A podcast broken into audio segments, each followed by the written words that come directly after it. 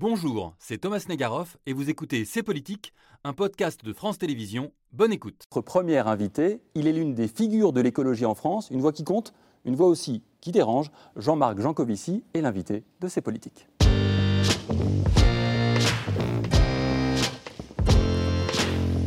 Bonsoir Jean-Marc Jancovici. Bonsoir. Bienvenue à vous. On est très heureux de vous recevoir pour plein de raisons, mais d'abord parce que c'est la première fois qu'on vous reçoit en sept ans sur le plateau de C'est Politique. Merci donc d'avoir accepté notre invitation. Vous êtes ingénieur, membre du Haut Conseil pour le climat. C'est vous qui avez notamment inventé le bilan carbone, ça fait une vingtaine d'années. Vous êtes un pro-nucléaire revendiqué. On évoquera tout à l'heure cette question en particulier avec vous. Ça fait 20 ans que vous alertez, 20 ans presque jour pour jour d'ailleurs, hein, que vous alertez sur les questions d'énergie et de changement climatique. Et pour vous faire entendre, tous les moyens sont bons. Des livres avec des titres qui sonnent comme des avertissements avec très souvent des points d'exclamation. Changer le monde, tout un programme, point d'exclamation. Décarbonons, point d'exclamation. C'est maintenant, trois ans pour sauver le monde, point d'exclamation. Des conférences, des vidéos sur YouTube. Alors franchement, on les a regardées. Parfois, il y a des millions, et souvent des millions et des millions de vues. C'est très impressionnant. Et puis même aujourd'hui, une BD qui est sortie il y a quelques mois, Le Monde sans fin, ici illustré par Christophe Blin. Un carton, là aussi, en librairie. Un demi-million d'exemplaires vendus, traduits Pas- en 12 pas- langues. Pas tout à fait, mais on y arrivera.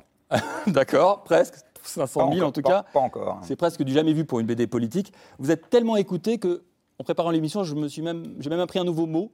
Les gens qui vous suivent sont des gens covicistes. On parle de gens covicisme.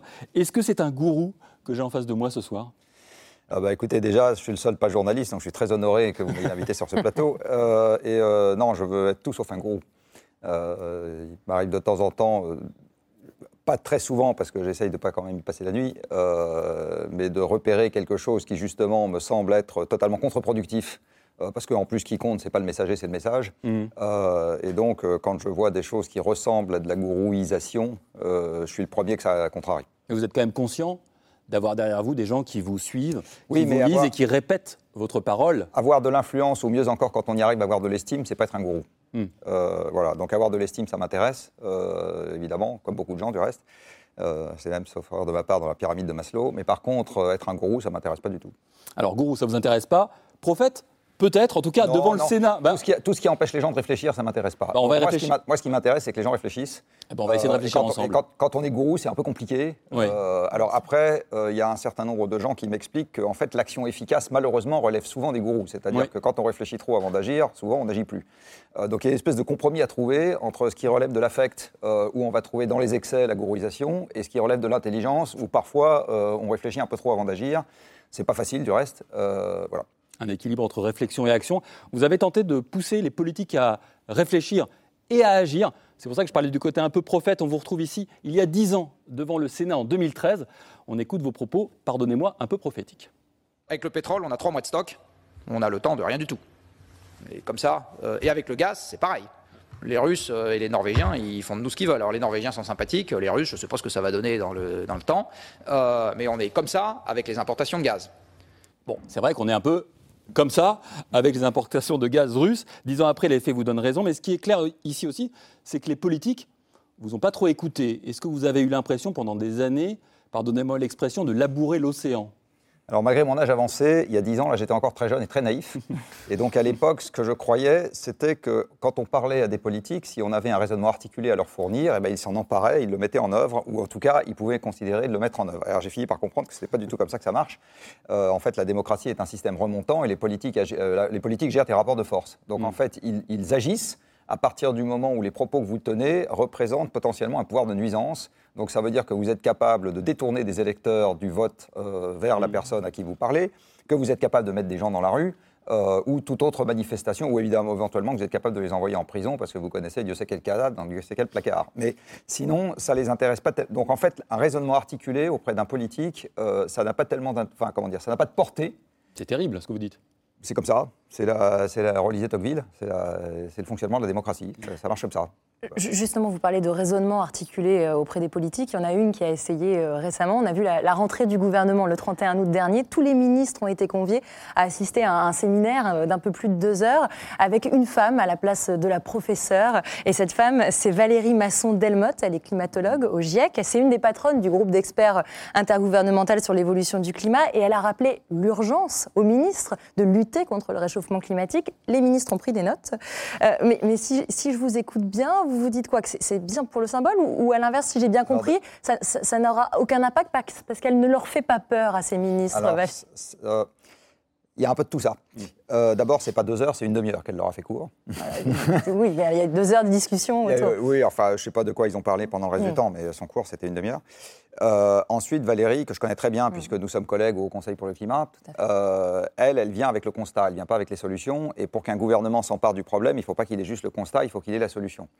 Or, avoir la solution, euh, ça suppose d'avoir travaillé pendant longtemps sur le problème, ça suppose de l'avoir regardé sous toutes les facettes, ça suppose d'avoir une action cohérente à proposer, euh, et ça suppose du recul. Toute chose qu'un gouvernement n'a pas en trois minutes, ni même en une demi-heure, ni même en deux semaines, ni même en un mois. Euh, non, mais je veux dire, pour faire un architecte, un dentiste ou un plombier, il vous faut des années. Euh, donc, pourquoi est-ce que vous voulez que pour faire un gouvernement compétent sur les limites physiques de ce monde, on y arrive en un quart d'heure? C'est juste impossible. Ça, ça- ça- ça n'existe pas. Donc ça sert à rien. C'est pas ce que je dis. Ce que je dis, c'est que c'est la première marche d'un très long escalier. Euh, et donc, dans la profession qui est la vôtre, où on adore les choses instantanées, euh, il faut. Ah, se- ça y est. Ben, c'est un fait. Euh, il, faut, il, faut être, il faut bien comprendre qu'en fait, c'est la première marche d'un très long escalier. Aujourd'hui, la façon qu'on a de regarder le monde est une façon qui est faite par essentiellement des urbains. Tous autant qu'on est, là, autour de ce plateau, on est des urbains. Donc, on est totalement déconnecté des flux physiques extérieurs aux villes qui nous permettent de vivre. Et la seule perception qu'on en a euh, de façon agrégée de ces flux physiques, c'est par l'économie. C'est-à-dire le seul indicateur qui compare, comme des choux et des carottes précisément, euh, des vêtements, des paires de lunettes et du temps de travail, c'est des euros. On n'a pas d'autres indicateurs agrégés qui permettent. Donc on est des urbains et on regarde tout en euros. Bah, quand on fait ça, malheureusement, on ne peut pas comprendre les problèmes auxquels on est en ce moment, face auxquels on est en ce moment. Euh, et euh, le temps de les comprendre et de commencer à bien les travailler, il va se passer des mois, des années. Euh, c'est bien le problème. Alors on va rentrer hein, dans la machine, pourquoi on n'arrive pas à comprendre, pourquoi les euros, ça ne permet pas de régler le problème. Et vous êtes dur avec nous, les journalistes, vous êtes aussi très dur avec les politiques, on l'a entendu, D'ailleurs, je suis un peu taquin. un peu taquin. On sent bien, en tout cas vous êtes dur avec les politiques, je crois plus que taquin. Vous On sent Tati Daniel sur ce plateau. Ah, vous croyez quelqu'un d'autre du- Moi, je suis un peu taquin. Donc vous n'êtes pas gourou, mais vous êtes Tati Daniel, d'accord. On sent bien en, quand même que quelque chose s'est passé cet été avec les politiques. On a entendu des mots qu'on n'entendait pas souvent quand même au plus haut niveau de l'État. On a parlé de bascule, de fin de l'abondance, de rationnement, Mmh. de sobriété. Comment est-ce que vous, vous entendez tout ça? Est-ce que vous vous dites Non. Quelque chose se joue, une révolution culturelle et peut-être en Sur la fin de l'abondance, j'ai été à la source, c'est-à-dire que le discours de Macron de 12 minutes était en ligne, donc j'ai écouté le discours de 12 minutes de M. Macron. Alors il a parlé de fin de l'abondance, mais il a parlé de loi de programmation militaire, il a parlé de rentrée politique, il a parlé, je ne sais pas quoi, enfin il a, il a parlé de 25 sujets à la fois. Donc euh, c'est comme tous les discours. noyé. Donc c'est comme tous les discours de Macron habituels, vous- chacun y verra exactement ce qu'il a envie d'y voir. Euh, c'est une grande, une grande, une grande soupe, une grande garbure là. et euh, voilà, il n'y a pas. je- Je me permets d'intervenir parce que vous parlez euh, du discours de Macron. Il a aussi employé un mot qui, moi, m'a vraiment interpellé, et je pense qu'on va en parler euh, au cours de cette émission, c'est le mot de sobriété. Parce qu'il y a deux ans à peine, Emmanuel Macron, c'était certainement pas la personne qui parlait de sobri- sobriété. Il se moquait même de ceux qui parlaient de sobriété. Selon eux, il promouvait un modèle Amish, euh, qui voulait nous faire revenir à la lampe à huile, mais le ton a vraiment changé bien. sur la sobriété. Écoutez. La meilleure euh, énergie, c'est celle qu'on ne consomme pas. Le premier étage de la mobilisation générale, c'est la sobriété volontaire. Alors voilà, il nous parle carrément de sobriété volontaire et dans ce même discours, le président de la République appelle chacun à prendre ses responsabilités, euh, notamment en baissant la clim, hein, je le cite.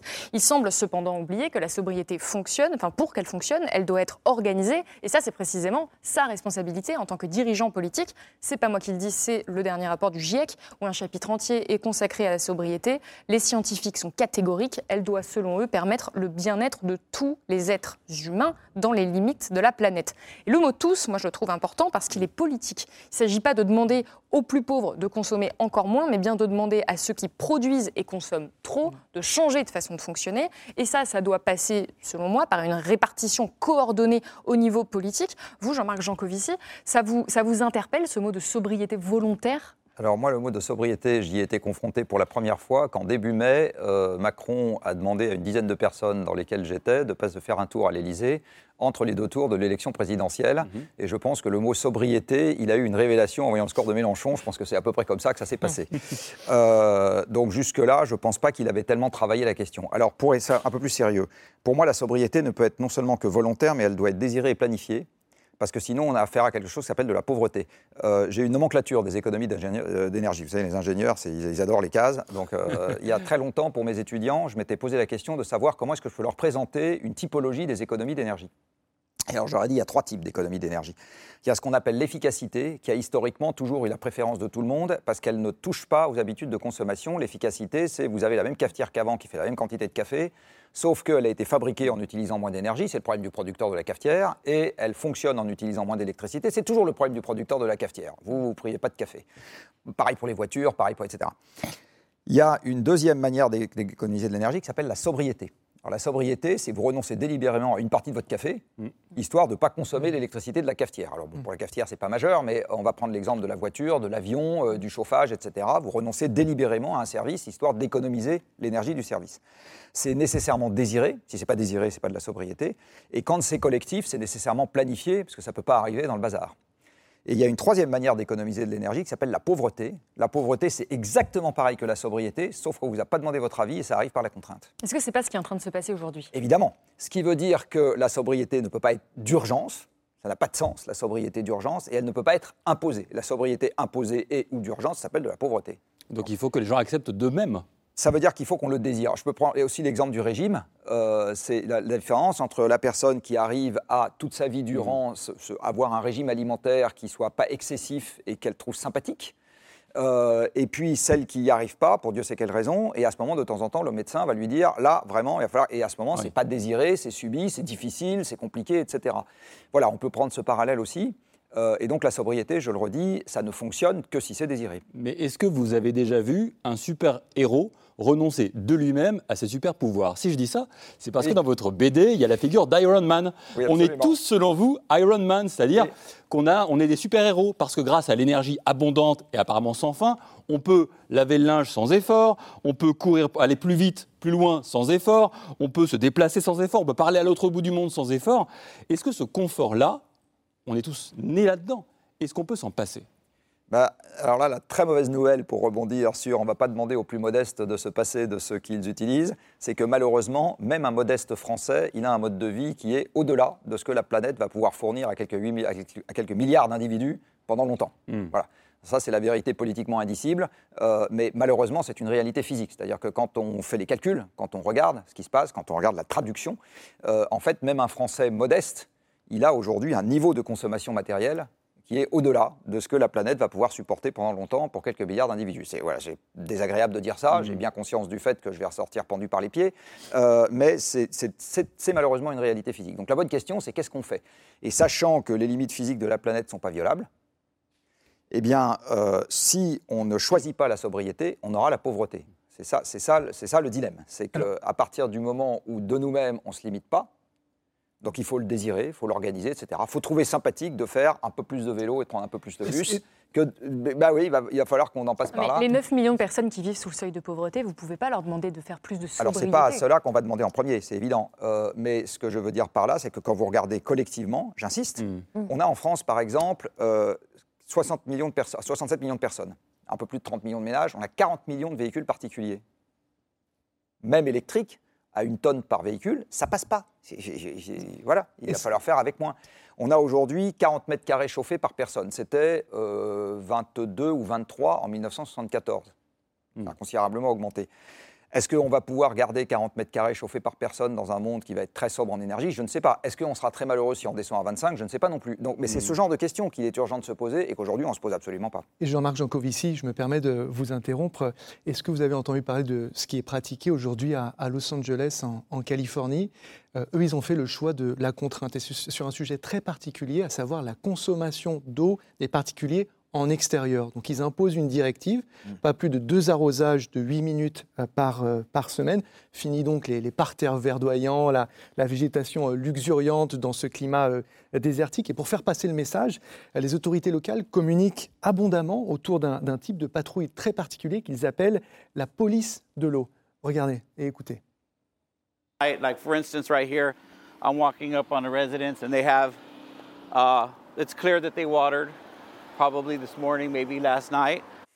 Donc concrètement, ces hommes et ces femmes, ils, ils circulent, ils notent les adresses des, des contrevenants. Mettre la main dans l'herbe, voir si c'est mouillé. Exactement. Et si vous êtes pris la main dans l'herbe mouillée à plusieurs reprises, l'amende peut euh, monter jusqu'à 600 dollars. Alors, on en convient, c'est ridicule en l'occurrence pour les stars qui euh, voilà, ont enfreint cette directive, Kim Kardashian, Sylvester Stallone. Mais bon, c'est un mauvais coup de publicité pour ces, euh, ces personnalités.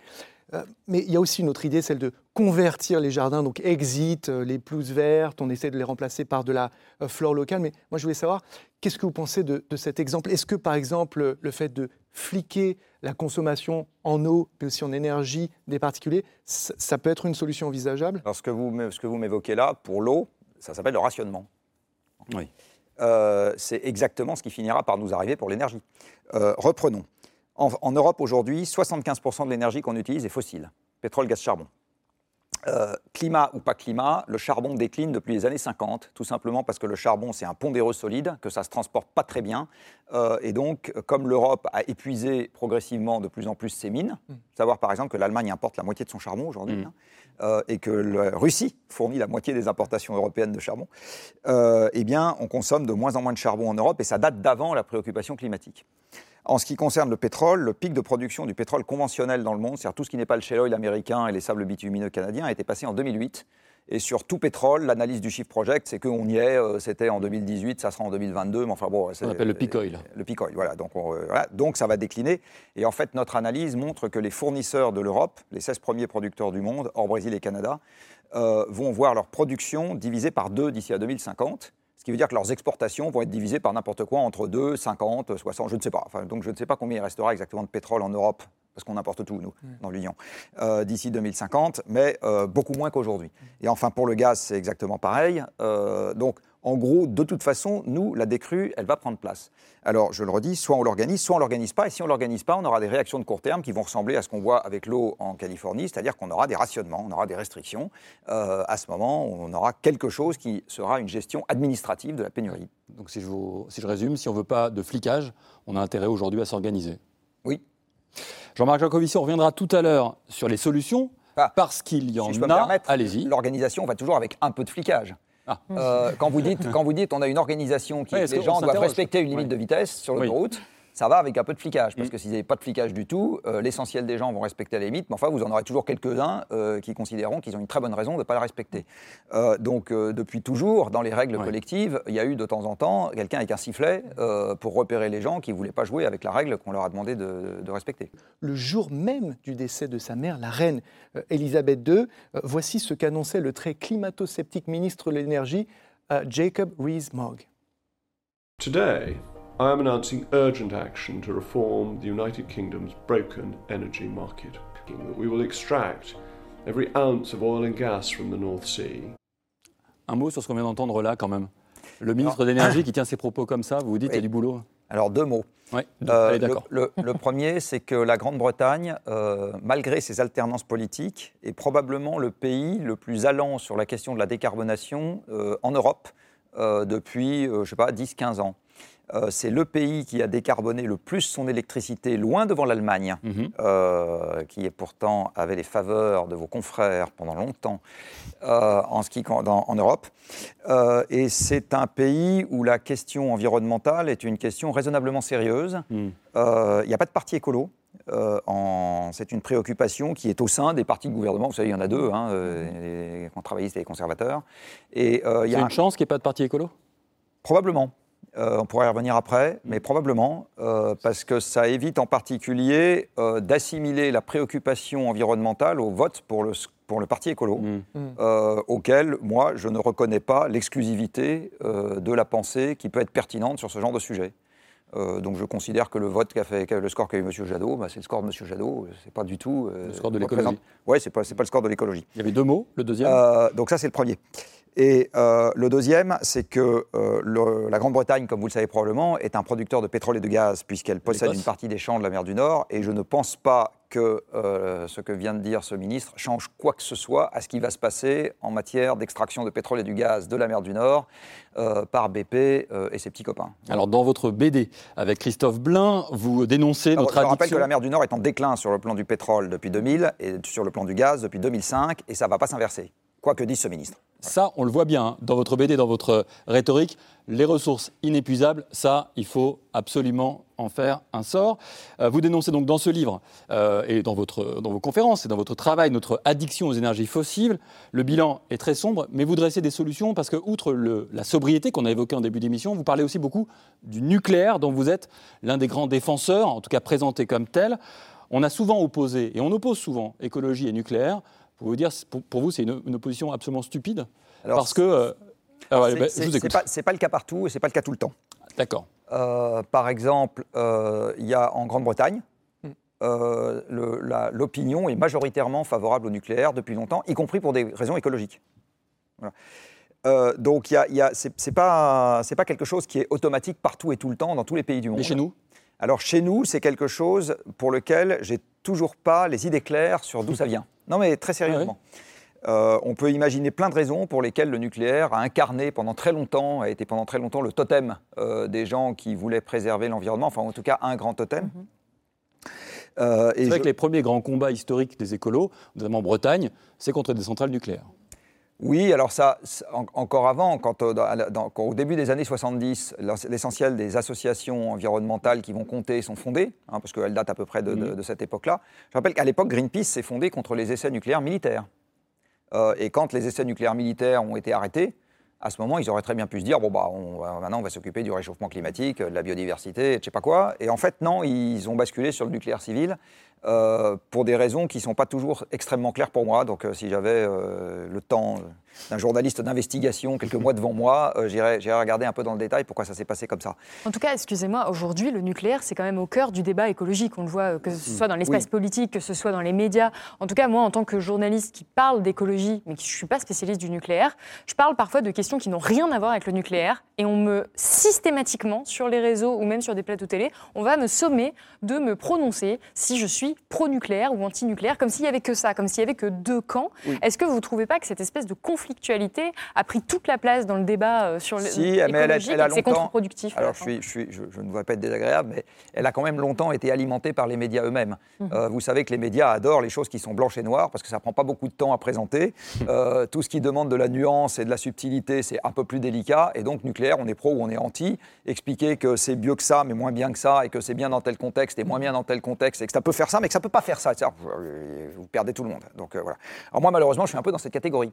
Euh, C'est-à-dire que quelque chose que j'ai longtemps dit et qui m'a valu effectivement les foudres, c'est de dire le nucléaire, je considère que c'est mieux que les renouvelables intermittentes.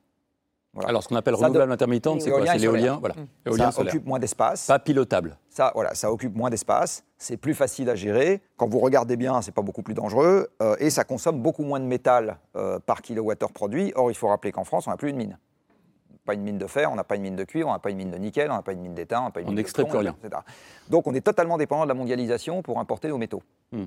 Donc, avoir moins de métal à importer par kilowattheure produit me semble être plutôt une bonne idée si on veut bâtir quelque chose où on est un peu plus maître de notre destin. Euh, mais, mais par contre, ça ne fait pas tout le nucléaire. Par exemple, euh, ce qui est très rigolo, c'est qu'au moment où on en avait et où on pouvait choisir de continuer à avoir un parc important, parce qu'on était encore dans les temps, euh, il y a plein de gens qui disaient non, non, c'est pas ça qu'il faut faire, il faut le baisser. Et maintenant qu'une partie des gens commencent à dire eux, Poutine, eux, le réchauffement climatique, eux, ceci, eux, cela, ça serait quand même pas mal d'en avoir. On se rend compte d'un truc, c'est qu'entre le moment où on a envie d'en avoir et le moment où on a la première centrale, il se passe 10 ou 15 ans. Et ah, tiens, c'est dommage. Bah oui, c'est comme ça. Donc, euh, dans les trucs prophétiques que vous auriez pu ressortir, j'avais également dit il y a longtemps, le nucléaire, le jour où on se rendra compte que c'est indispensable, à ce moment, on se rendra aussi compte que malheureusement, on ne pourra pas en avoir plus dans les 10 ou 15 ans qui viennent. Et à ce moment, il y aura une grosse tentation, c'est d'en faire vite et mal, Mm. euh, justement parce qu'on se sentira acculé. Euh, voilà. Justement, vous, vous parlez de ce temps long euh, qui nécessite euh, des politiques industrielles, d'énergie. Le nucléaire, ça ne se décide pas sur euh, 5 ans, ça se décide sur 30, 40 ans, ça se met en place sur le long terme. La politique, vous le dites, c'est le temps court. Souvent, c'est 5 ans, une politique énergétique. Parfois, c'est même moins. Dans Je les pense à- de figure, oui. Je pense, à, je pense à Emmanuel Macron. Il y a 5 ans, par exemple, le président était beaucoup moins pro-nucléaire. Il parlait de réduire à 50% la part du nucléaire dans le mix énergétique français, comme François Hollande avant lui. Et depuis, récemment, il est beaucoup plus euh, pro-atome. Il s'est prononcé en faveur de la construction de six nouveaux EPR. Il réfléchit à la construction de huit autres. Euh, on touche là cette dichotomie, cette fracture entre le temps court politique et le temps long que nécessitent des politiques industrielles ambitieuses. Comment est-ce qu'on sort de cette opposition? En créant un consensus dans la population. Il n'y a pas tellement d'autres manières d'en sortir que cette affaire-là transcende les alternances politiques. Donc ce qu'il faut en fait, c'est pas tellement travailler les politiques. On en revient à ce qu'on disait tout à l'heure Oui. sur est-ce que ça sert à quelque chose d'aller voir les politiques pour leur raconter des choses intelligentes. Euh, oui, ça sert, mais marginalement. Ce qu'il faut surtout, c'est essayer de faire en sorte que la population elle-même euh, crée un consensus en disant bah, j'ai bien sous-pesé les alternatives, je vois ce que ça fait, je vois ce que ça fait pas, je vois ce que je risque si j'en ai pas, je vois ce que je Ouais. risque si j'en ce que ai. vous, vous êtes en train Et- de dire, c'est que c'est plus efficace d'être ici ou d'écrire une bande dessinée qui va être Oui. très lue pour parler à tout le monde que d'aller, comme vous l'avez fait, voir Emmanuel temps. Macron dans son bureau et, et de le convaincre sur Alors, je l'ai jamais vu dans son bureau, mais euh, Pas dans son bureau, je l'ai- mais lui. Je l'ai vu deux fois dans une salle de réunion où j'étais pas tout seul. Voilà. On était une vingtaine. Euh, mais par contre, euh, il faut- ça ne sert à rien d'aller voir Emmanuel Macron Mhm. avant qu'il y ait une bonne partie de la population qui dise Je soutiens le fait euh, d'avoir des réacteurs dans ce pays, voire même d'en avoir le plus possible, sachant que le plus possible, ça ne sera jamais l'infini de toute façon, euh, parce que toutes les autres alternatives me, me rendent la vie plus compliquée, me vont, vont me faire courir plus de risques, vont plus dégrader l'environnement. Voilà. On, en est, on en est tout de même loin du consensus. Parce que je vous propose juste d'écouter. jamais de Bah, consensus parfait, mais je vous propose d'écouter Jean-Luc Mélenchon. C'était il n'y a pas longtemps, hein, Oui. il y a 15 jours. Voilà les propos euh, qu'il tenait. de la France. Et euh, il y a quand même beaucoup d'écho et beaucoup de soutien. Et vos oreilles ont peut-être dû siffler à ce moment-là. Il faut cesser de mentir aux Français en leur disant que le nucléaire est une énergie sûre parce qu'elle ne l'est pas et parce que le danger s'est accru dès lors qu'il y a la canicule et la sécheresse. Alors, est-ce que vous êtes un menteur? Alors, le danger ne s'est pas accru dès lors qu'il y a la canicule et la sécheresse. Ce qui s'accroît, c'est la possibilité d'avoir moins de production. Mais ça, c'est pas pour autant que la centrale va vous péter la figure. Alors, Ce qui se passe, pardonnez-moi ce jeu de mots, il est, il est- il est vraiment il est potache en, en diable, mais quand même, je vais vous le faire. Il faut savoir que la plus grande centrale nucléaire américaine est dans la merde. Alors pourquoi est-ce qu'elle est dans la merde? Parce qu'elle se refroidit avec les eaux usées de la ville de Phoenix. Bon. donc voilà, donc c'est. Alors- Et je suis désolé, c'est potache et c'est très Non, c'est bien, on prend, on prend. Euh, on aime bien. Donc elle se refroidit sans mer et sans rivière. Donc le, le- c'est juste pour dire, euh, à partir du moment où vous avez une source froide qui est Oui. moins disponible, ce que vous faites, c'est que vous baissez la puissance de votre centrale, et au pire, vous la mettez à l'arrêt, et une fois qu'elle est à l'arrêt, pour, euh, pour assurer le refroidissement résiduel, vous avez besoin de 1000 fois moins d'eau que quand elle est en fonctionnement. Donc en gros, avec le débit qui remplit une baignoire, euh, vous arrivez, à, vous arrivez à, à- à garantir votre arrêt. Donc il n'y a pas de problème de sûreté en vue. Et là, un simple forage dans la nappe vous le permet. Parce que- Donc il n'y a pas de problème de sûreté en vue à cause des canicules. Ce que vous risquez, c'est de pouvoir moins produire. Pourquoi? Parce que vous avez éventuellement un problème de disponibilité de l'eau dans la rivière ou parce que vous avez un seuil de température à respecter sur l'eau de rejet. D'accord? Bah, À ce moment, vous baissez la production. Euh, mais vous aurez le même problème avec la centrale de Saint-Avold dont on va parler tout Ouais, à l'heure, on qui y est a- une y centrale- arrive. qui est une centrale à charbon située en bord de rivière. Ça se passera exactement la même chose. On va y arriver. Je suis sûr que Jean-Luc Mélenchon aime beaucoup aussi la centrale à charbon. Il ne faut pas non plus exagérer et simplifier les choses. Mais Je suis pas sûr qu'il aime beaucoup la cohérence, Jean-Luc Mélenchon. ça, c'est vos propos. Bon, en tout cas, pour vous, le nucléaire, c'est clairement, on l'a entendu, le moins dangereux. Vous avez tenu des propos qui. Dans, une- dans une hiérarchie, Oui, c'est une balance risque-bénéfice. Vous dites, si on me donne le choix entre habiter à Fukushima ou à côté d'une usine chimique, d'une autoroute ou d'une centrale à charbon, je vais habiter à Fukushima sans hésiter une seconde. je maintiens. À Tchernobyl aussi? Et même dans la zone interdite de Tchernobyl, probablement, parce que vous avez une réserve. Il y a deux, trois endroits où il ne faut pas trop traîner, mais sinon, l'essentiel de la zone interdite, il n'y a aucun Pourquoi problème pour y habiter. Pourquoi vous maintenez? Il faut nous expliquer ça. Euh, alors ça, il va falloir que je détricote 20 ans de bruit médiatique sur le sujet. Non, mais Euh, allez-y. hein. Quand vous, rega- quand vous voulez savoir combien quelque, quelque chose est dangereux, alors je, suis désolé, vous m'avez demandé tout à l'heure de ne pas être désagréable, mais je vais être quand même un peu. Euh, moi, je ne fais jamais confiance aux médias. Je fais confiance aux gens qui sont des experts du sujet en question, qui ne sont pas nécessairement invités dans les médias. Euh. Donc, quand vous voulez savoir si le nucléaire, lorsqu'il y a un accident, les conséquences sont graves, il y a une instance onusienne qui s'appelle l'UNSCEAR, qui travaille explicitement là-dessus et qui compile des données qui sont fournies par des biologistes, des médecins, des physiciens, des ingénieurs, etc. L'UNSCEAR a rendu un rapport sur Tchernobyl, euh, dans lequel il y a un détail des conséquences sanitaires, qui sont évidemment pas roses, hein, je ne dis pas que c'est une partie de plaisir, mais qui sont très inférieures à l'idée qu'on s'en fait en France. Et en ce qui concerne Fukushima, il y a également eu un rapport qui a été rendu, et le rapport sur Fukushima, la, conclusion est très simple, Fukushima n'a pas fait un mort à cause du surplus de radiation relâché dans l'environnement. Euh, le tsunami a fait 20 000 morts. Vos confrères de France Info, à un moment, ont expliqué que c'était Fukushima qui avait fait 20 000 morts. J'ai jamais vu de démenti euh, derrière. Donc, euh, donc on, a, on, a, on, a, entretenu l'idée euh, que ce truc-là avait été une catastrophe absolument majeure qui avait tué plein de gens. Non, c'est un truc qui a zigouillé le réacteur. On a perdu le réacteur, ça c'est absolument certain. Il y a eu des rejets dans l'environnement, ce qui est absolument certain aussi, mais tout ce qui se mesure n'est pas nécessairement dangereux. Et s'il y a un accident nucléaire, demain, un vrai accident nucléaire très grave, où une centrale explose, par exemple Qu'est-ce que vous appelez un vrai. Une, accident, une centrale qui explose on, ah, Une centrale ne peut pas exploser. Alors on a, on La a... centrale de Tchernobyl a pris feu. Mmh.